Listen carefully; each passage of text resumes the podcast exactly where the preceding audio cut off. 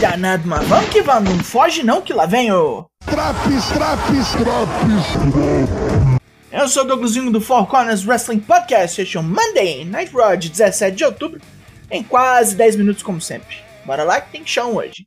Let, let's go.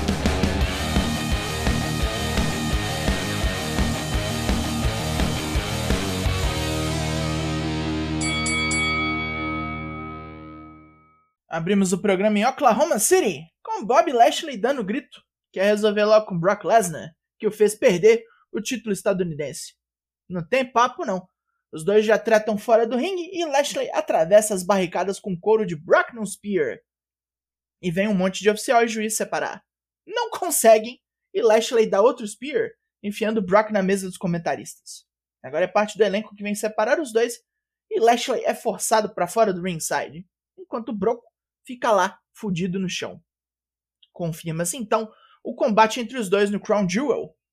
Enquanto as atrações da noite são repassadas, sabemos agora que a luta de Miz e Dexter Lumis tem um fator novo. Se o doido mundo ganhar, receberá um contrato para participar do Raw.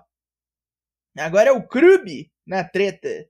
Os Good Brothers que voltaram semana passada serão chamados de DLC, The Original Club, daqui pra frente.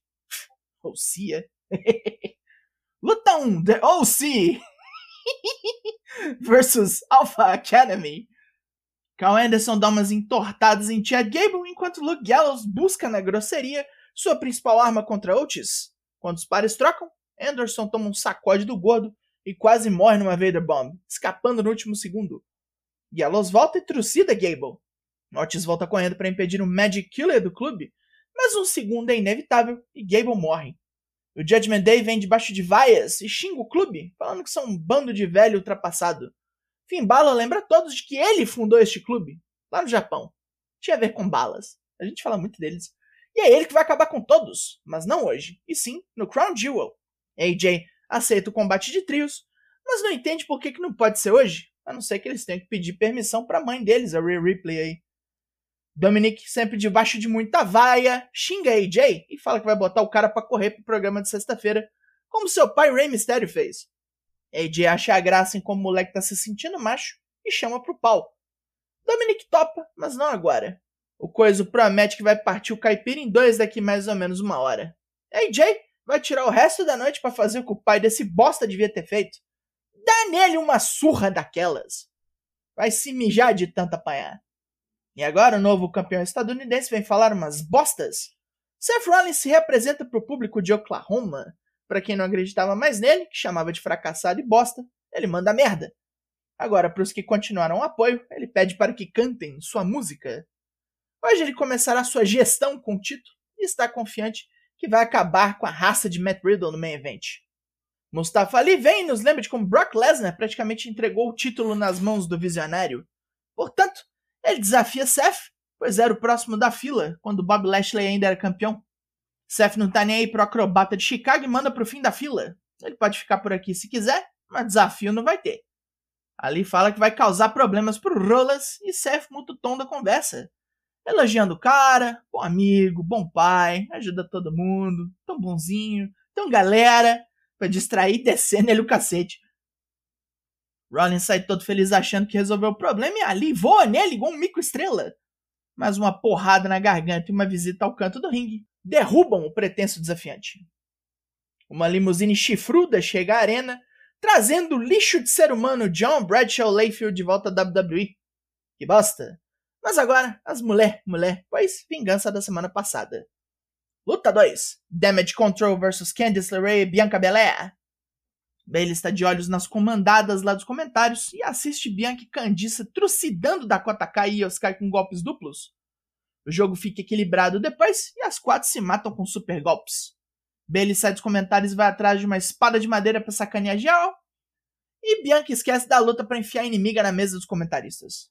Candice fica sozinha no ringue e é morta por um cadeira elétrica suplex duplo. Pff, campeã burra é foda.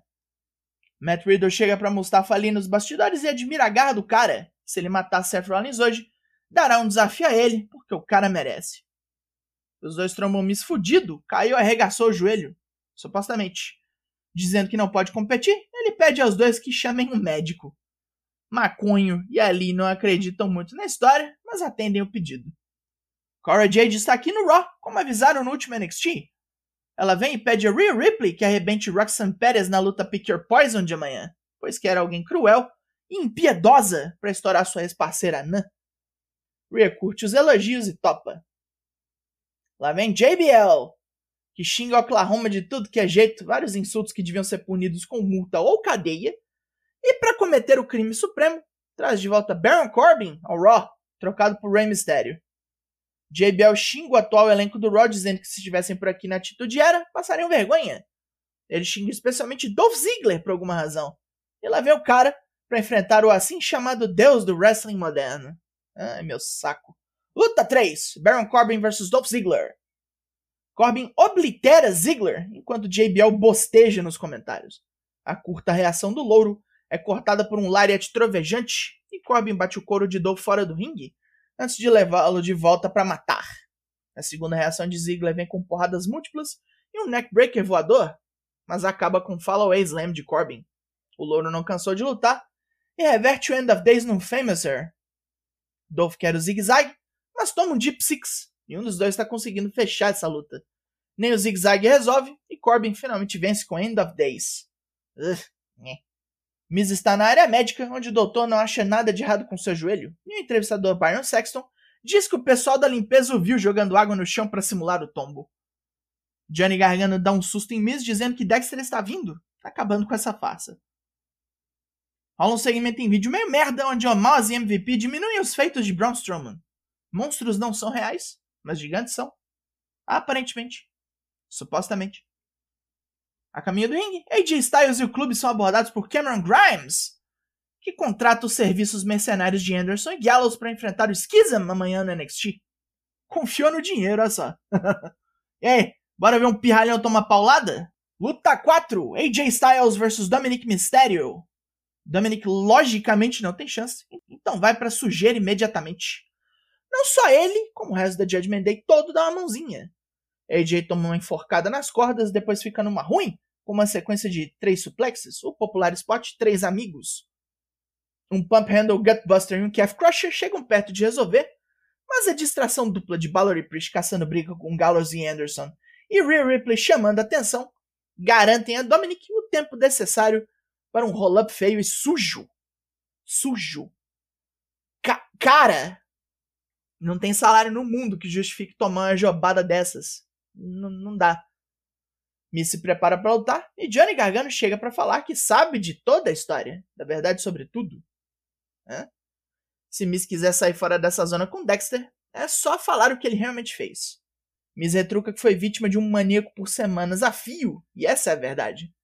Então Gargano deixa o cara para se fuder, e Miss fala que depois de sumir com Dexter vai atrás dele. O doido mudo fazia sua entrada para lutar e é emboscado por Miz na rampa que estoura uma cadeira em suas costas e mete um Skull Crushing finale em cima do implemento. Não teve luta. A Damage Control espera que Shots e Raquel Rodrigues tenham assistido Raw, pois sexta-feira é a vez delas apanharem. E Bailey decide que chegou a hora de tirar o título mundial de Bianca Belé, segunda-feira que vem. Johnny Gargano fala com Miz se cagou agora, porque Dexter não vai mais parar e ele vai perder tudo.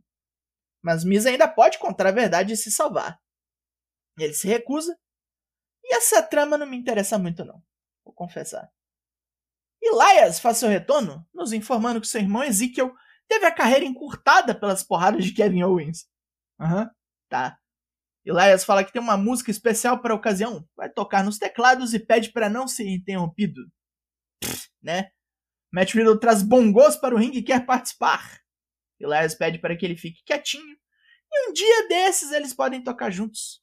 Elias não consegue continuar, porque chega Seth Rollins para o nosso Main Event. Luta 5: Matt Riddle vs Seth Rollins pelo título estadunidense. Riddle tenta armar o triângulo a todo custo, manobra que usou para vencer rolas no Extreme Rules. O visionário foge dali, rolando para fora do ringue, provocando Elias para tomar um joelhão voador, mas o juiz não viu. Riddle bate sem parar, até tentar um floating bro nos joelhos de Seth, que mete em sequência um superplex com Falcon Arrow lascado Crendo que já ganhou, ele voa num Frog Splash, que Riddle finalmente captura no triângulo, e não solta nem fodendo, nem com porrada, Buckle Bomb, Vá do Badanha Bomb, colou no braço do cara. Rolas bota o pé nas cordas para forçar o maconheiro a soltar a manobra. Ele sai do ringue de novo e exige que Elias bata nele para rolar a desqualificação. E puto, dá no músico um chute. Riddle pega o cara com golpes de Randy Orton no ringue, emenda o Snap Power Slam no Draping DDT e já ia preparando o RKO.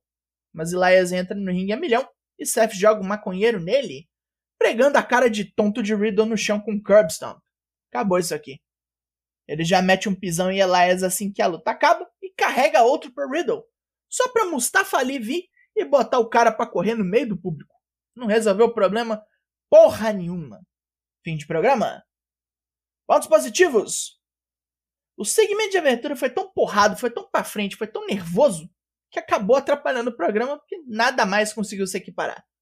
Tivemos uma boa luta de mulher e um bom main event e só. Pontos negativos. O clube não tirou muito suco da Alpha Academy. AJ teve que carregar o Dominique, bem feio. A dupla fecal de JBL e Baron Corbin, meu Deus do céu. As putarias do Miss, que não tem graça, e o fato de termos só cinco lutas num programa de três horas. Médio, mediano, medíocre. A nota desse Raw é 4 de 10. E fugiu do tiroteio esse Draps. Foconas tem lives toda terça e quinta às 8 lá na Twitch. E se você acha pouco, tem drops como esse para todos os semanais. Com gente fugindo pro SmackDown ou não, tá entregue? Eu sou o Douglas Jung, nós somos o Four Corners Wrestling Podcast. Semana que vem eu tô aí. Logo mais, tem mais? E até! Yeah, that makes sense!